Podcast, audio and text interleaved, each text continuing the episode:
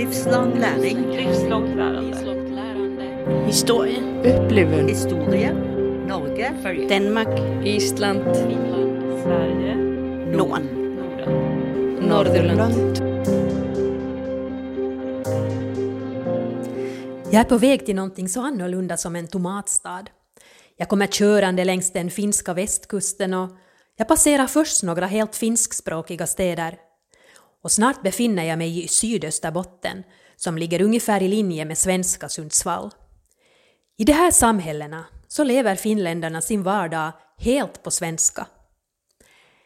Ett av de ställen som blivit berömt för sin pionjär och företagaranda är den lilla svenskspråkiga staden Närpes. Om kvällarna så gnistrar de här vidsträckta åkrarna som lysande diamanter med alla sina upplysta växthus.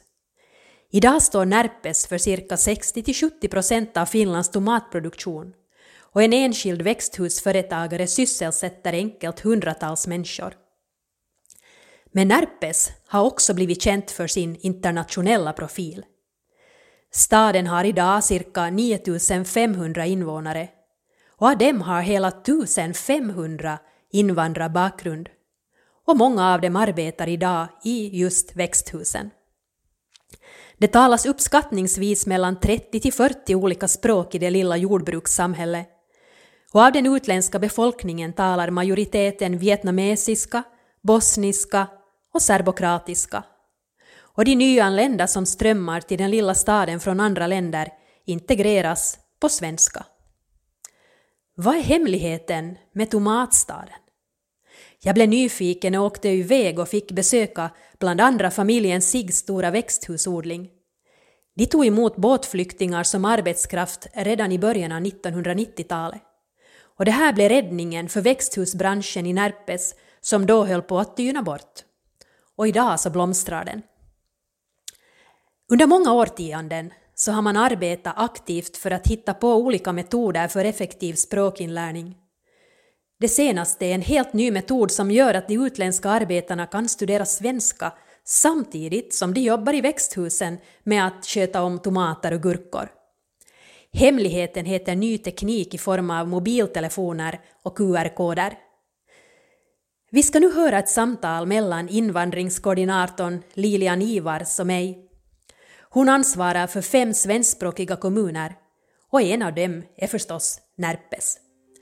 Själv heter jag Camilla Lindberg och jag är Finlandsredaktör för NVL.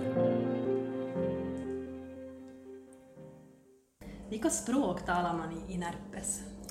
Eh, cirka 80 procent är svenska, 5-6 procent är finska och resten är utländska språk. Och vi, idag så har, räknar vi med att vi har mellan 35 och 40 olika språk som pratas i Närpes. Vilka språk finns det representerade där? No, majoriteten är, är vietnamesiska och, och bosniska och, och sen förstås eh, serbokroatiska som gemensamt språk för, för många må, må, de här delrepublikerna i före detta Jugoslavien, att vi har både från Kroatien, Serbien, Makedonien och, och så vidare, förutom Bosnien då förstås. Så, så det blir ganska många språk på eh, ehm, Sen har vi, har vi förstås från Thailand, har vi, vi har från Ecuador, lite mera exotiska länder. Ja, egentligen alla världsdelar är representerade i Närpes. Och sen förstås från ryska talande länder, eh, före detta Sovjetunionen och från Baltikum. Eh, och där finns alla, alla länder representerade. Hur kommer det sig att så här många olika nationaliteter har samlats just i Närpes? No, nu har det ju väldigt mycket med, med växthusnäringen att göra. Det har det, för att, att vi behöver arbetskraft och, och det rekryteras och det, det sprider sig rykte. Det kommer någon och, och, och så sprider sig rykte att, att, att där får man jobb och, och man frågar arbetsgivaren när man ser att, eller hör att arbetsgivaren har utbyggnadsplaner att kan jag också få, få, få, få hit min syster eller min bror eller kusin. Att, att det där det, det, det sprids, sprids via djungeltelegrafen så att säga. När kom de första flyktingarna till Närpes? Berätta lite om den processen. Ja, det, har, det har ju nog, varför vi har så många invandrare eh, i Närpes har nog att göra med, med flyktingmottagningen som började 1988. Att då kom den första gruppen båtflyktingar från Hongkong kom till, till Närpes. Sen fick vi en andra grupp 1990 och sen när kriget bröt ut i Jugoslavien så, så, så kom det bosniska flyktingar 92. Och det här fortsatte sen med, ibland med några års uppehåll, men ända fram till 2002.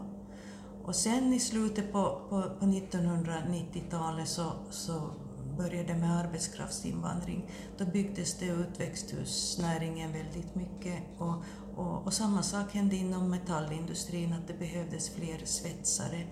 Så, så det där, de här eh, metallföretagen var på rekryteringsresor bland annat till Bosnien för att få metallarbetare.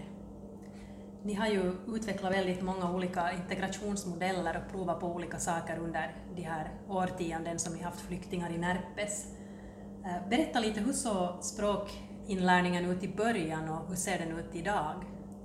Ja, i början var det mer så här traditionell eh, språkundervisning, att man, man, man samlar flyktingarna, eh, de vuxna flyktingarna, om vi tar dem i en, i en grupp och gav dem språkinlärning varje dag fyra, fem timmar varje dag var det liksom mer, mer eller mindre obligatoriskt att gå i den.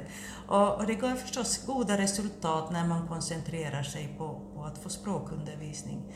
Så, så vad det gäller flyktingmottagning så då är det ju arrange, goda arrangemang, att man, man hjälper och stöder och under tre års tid och, och, och, så här så att, att de får ju en, en bra språkträning redan från början. Sen när det gäller arbetskraftsinvandrare så de kommer och, och de flesta börjar jobba dag ett för att, för att um, fylla de här kriterierna med, med inkomst. De, de, det krävs att de ska uh, nå en viss inkomstnivå för att få fortsatt tillstånd eller få sitt tillstånd förnyat. Och, och, och det gör ju att de jobbar. Och när man jobbar på dagarna är man trött när kvällen kommer och, och, och många startar på hösten med nya ambitioner. Ja, nu ska vi gå språkkurs i, i vuxeninstitutet och nu ska vi nog lära oss svenska. Men, men, men efter någon vecka så, så ebbar det ofta ut. Så, så det där... Eh, men ska vi säga, era idéer och er utvecklings No, det engagemang, så det ja. har ju inte ebbat ut utan tvärtom nej, så har ni nej, försökt hitta nya modeller. Ja, det stämmer. Det stämmer, vi, vi, vi har, har faktiskt eh, försökt hitta på nya saker. Hur kan vi komma till mötes? Hur kan vi göra? Så det, har, det här med undervisning på arbetsplatsen har vi haft i många olika omgångar via projekt och, och sen också via, via arbetskraftspolitiska åtgärder, att man har kunnat, kunnat ha, språkundervisning på arbetstid en, en eller två gånger i veckan. Sådär. Men nu det senaste som vi har så, så är ju att vi har börjat använda modern teknik och, och, och ha eh, språkundervisning, nätbaserad språkundervisning. Berätta lite om den nya tekniken. Här i kafferummet där vi sitter så hänger det en massa QR-koder på, på väggen och på kylskåpsdörren, både på, med vietnamesiska namn och bosniska. Det är ju ett intressant och nytt projekt. Så. Ja, det är det senaste, det här att använda QR-koden. Och egentligen var det, var det Gunilla Sigg som, som sa, men skulle man kunna ha något ljudband som skulle rulla på i växthus under arbetstid, att de skulle höra då svenska och lära sig liksom det här mest basic språket. Och, och i sam, sam, samtidigt så hörde jag om, om, att man kan använda QR-koder. Det var då Datero i Vasa som, som använde det för strokepatienter som ska lära sig eh, språket igen. Och, och, och, vi diskuterade med dem och, ja, och de, de visade oss hur man kan göra. Och Vuxeninstitutet tog sig an det här projektet och, och ut, eh, skapa Eh, material, skriftlig form och sen bad vi då en svenskspråkig att läsa in på svenska. Eh, en, en, en person med god svenska uttal. Och, och sen har Tui läst in på vietnamesiska, liksom ett, eh, ett ord i taget eller en mening i taget och, och så här. Och så gjorde vi det också på bosniska, så vi har på två språk nu. Ni hade också hämtat lite idéer tidigare från Sverige. Det fanns någonting som hette Den talande pennan. Ja, den, den ska vi studera mera under höstens eh, lopp. Um, jag är med i ett, ett så här um, nätverk under NVL och, och, ledarskap och inklusion och där kom jag i kontakt med en kollega från Sverige som berättade att, att man i dagis använder den talande pennan. Jag frågade mig vad är det då? Jo, att, att det går att, att få pennan och, och, och, och växla och, prata olika språk. Att, att man, så så det, det är någonting nytt som vi, vi är eh, mycket intresserade av och som vi ska lära oss. Så vi åker dit på studieresa, en grupp, grupp eh, småbarnspedagoger i höst. Och sen har vi också bett att de kommer och håller en, en föreläsning här i Närpes och då kallar vi Eh, fem kommuner, att jag själv jobbar som integrationskoordinator för fem kommuner och, och, och kallar personalen från alla fem kommuner att komma och höra om det här. Och, och, och sen ska vi fundera på uppföljningen, att, att, att hur vi får det implementerat i den dagliga verksamheten. Är det också svenskspråkiga kommuner du är integrationskoordinator för? Ja, mestadels Kristinestad och, och Kaskö är ju tvåspråkiga kommuner och Närpes också. Men som jag berättade att endast 5-6 procent av befolkningen i, i Närpes är finskspråkig så, så det där, eh, de klarar sig ändå. Och, och, i den där pennan så du kan också sätta liksom att den pratar finska, arabiska. Att, att det, där, det, det är bara egen fantasi som sätter gränser. Eh, vi rör oss ju i trakterna av den eh, kan säga, väst, västkusten i, i, i, Finland, där, man, där det finns orter som man ändå kan leva på, på svenska.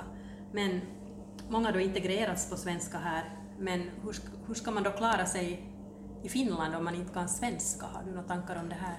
Ja, det är klart att, att, att vi behöver alla finska också. Så på samma sätt erbjuder vi ju kurser i, i finska.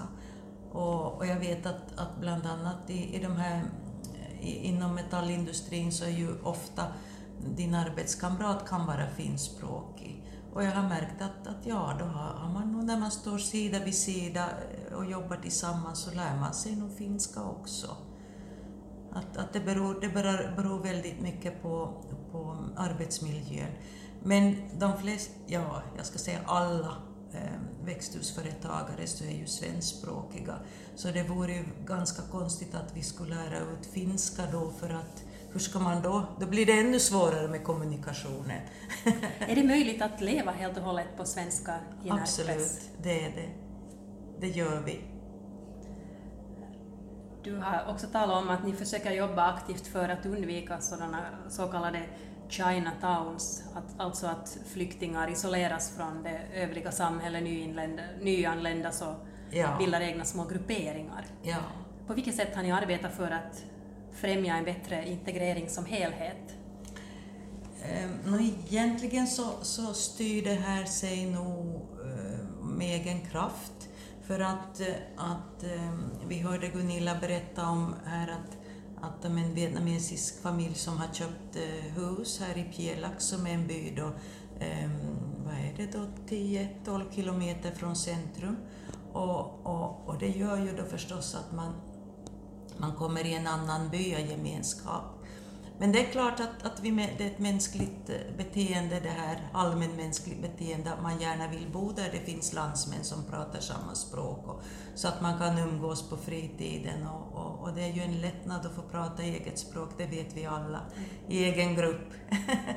så, så det där, eh, ja, i, i viss mån försöker vi styra att flytta gärna till byarna, och, och, och, i viss mån så har vi ju full förståelse för att man gärna vill bo nära varandra. Men, men det är ju klart att, att eh, om inte vi får in eh, svenska språkkunskaper i gruppen och att man bör leva isolerat på eget språk så det är inte bra för samhället, det vet vi ju också att då, då, då, då kan det uppstå problem i förlängningen. Hur ser du på det här som integrationskoordinator att eh, nu är vi ju redan som finlandssvenskar så är man en minoritet och sen kommer man då från Vietnam och integreras på svenska så blir man ju en minoritet i dubbel bemärkelse. Eh, Den kritiken har ibland riktats mot det att man integrerar enbart på svenska Ja. i Finland. Hur ser Ja. du på den här saken? Nej, jag, jag ser inga problem med det. Jag, jag kan inte säga att jag... Jag har varit med nu i 30 år i det här jobbet och, och ja, jag tycker inte att det är något problem. Närpes är ju speciellt också för här finns en alldeles egen, säregen dialekt. Berätta lite om den dialekten. Ja, man säger att, att närpesiskan är fornnordiska. Att, att den, den påminner väldigt mycket om, om um, i Dalarna i Sverige finns det ungefär samma, samma dial, typ av dialekt. Och sen då man kommer till Island, så, så om vi pratar dialekt där så, så förstår de oss så ni och islänningar förstår varandra. Nå, lite.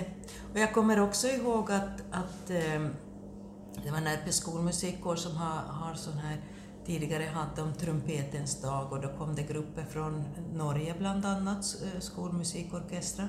Och jag och min man var, var guider för en från Mo i Rana, en, en orkester. Och, och vi, försökte, eller vi pratade då standardsvenska när vi, vi, vi for på guidning och till följande spelställe. Så sa de, nej men kan inte ni prata så där som ni pratar sinsemellan, det förstår vi mycket bättre. Mycket intressant. Eh, Kan du tala närpesiska själv? Ja, det kan jag. Får jag be att du berättar lite om dig själv på närpesiska så ska vi se om någon av våra isländska lyssnare kan uppfatta vad du säger. Ja. Jag heter Lilian Ivars och jag bor i Närpes. Ehm, jag har, familj, jag har en familj med, som består av fem personer. Ehm, min man och, och, och Karin Mann ehm, och, och tre barn. Tre barn. Jag, jag, jag pratar för det mesta eh, standardsvenska så jag har lite svårt att prata närpesiska. Förstås med mina, med mina vänner och, och med min man, och pratar vi ju närpesiska hemma och, också, men, men det kanske är en så mera lite uppblandad form av Precis. ja, svenska. Hur är det med dig, Tui? Kan du säga någonting på närpesiska? Vill du Lilian berätta lite om ditt arbete som integrationskoordinator? Hur kom du in i, den här, i det här arbetet och vad har du arbetat med under de här 30 åren? Ja, det började ju då med, med flyktingmottagningen. Jag blev anställd av Närpes kommun på den tiden som eh, jag tror jag kallades flyktingsekreterare. Men i praktiken jobbade jag ju som socialarbetare. Att, att det där, han gjorde allt, allt som, som, som, med att hjälpa dem med praktiska saker till att ordna, ordna med, med, med allt möjligt, byråkrati och sen betala utkomststöd och så här så att det var, det var mångsidigt arbete. Men eh, eh, sen höll jag på från 88 till 95 men då var jag ganska trött. För när de här eh, flyktingarna från Bosnien kom och berättade om alla sina, om grymheterna som skedde där så, så gick det lite under huden på mig så jag var tvungen att, att, att ta en paus och, och jobbade på Röda Korset i Vasa som verksamhetsledare för distriktet. Men, men så kom den här tiden med, med att, att Finland kom med i EU och, och, och man började prata om att man kan göra projekt. Och, och jag är ju en projektmänniska, jag är en utvecklingsmänniska. Så jag jobbar ganska länge med, med olika typer av landsbygdsprojekt och utveckling av landsbygden. Och, och hamnar liksom in på det här med integration genom att skapa projekt. Så, så idag jobbar jag inte så där eh, face to face med, med invandrare, men eh, utan mera det här att utveckla, organisera, ehm, eh, se möjligheter till fortbildning, att, att jag är liksom en sån här eh, ja, vad ska jag säga, har allmän eh, översikt över nya saker, utvecklingssaker, initierar ofta till nya projekt och, och, och sådär. Så att, att det där... Har synen på språkinlärning förändrats under de här 30 åren, tycker du? Hur man ser på språkinlärningen och hur den kan ske när det gäller nyanlända? Det är klart att teknikens utveckling gör, hjälper mycket. Och, och tänker vi på att, att ehm, människor idag har moderna smarttelefoner oavsett varifrån de kommer i världen så, så förstår de sig på, på smarttelefoner. Att det är ju en, en, en stor hjälp att kunna använda det, att, att, att eh, kanske mera, mera för oss som, som så småningom har lärt oss att använda datorer och så här, så är väldigt imponerade av, okej, okay, du är kanske inte läs och skrivkunnig, men du behärskar din, din smarttelefon. Så, så det, det, det, är ganska, det imponerar på mig. Närpes är ju känt för sin företagsamhet och för sina tomatodlingar, men också för sina lyckade integrationsmodeller. Vad är hemligheten med Närpes? Vad är det som ni har och ingen annan har? Eller som skiljer er från andra? Ja, eh, bra fråga. Jag tror väl att vi har ett öppet sinne. Eh, ett öppet sinne vi, och vi, vi, är liksom, vi är inte rädda för människor från andra länder. Att, att många gånger eh, får man ju bilden av att, att eh, rädsla för främlingar eh, blir ett hinder för, för men, men det har vi inte här i Närpes utan, utan ja. Och det kanske också har att göra med migrationen, att man har emigrerat härifrån. Man har åkt till Amerika, man har åkt till Sverige, man har åkt till Australien och, och så vidare. Och dagens ungdomar är ju väldigt öppna för, för, för global, en global arbetsmarknad. Att, att det där, de ser ju inga hinder och gränser.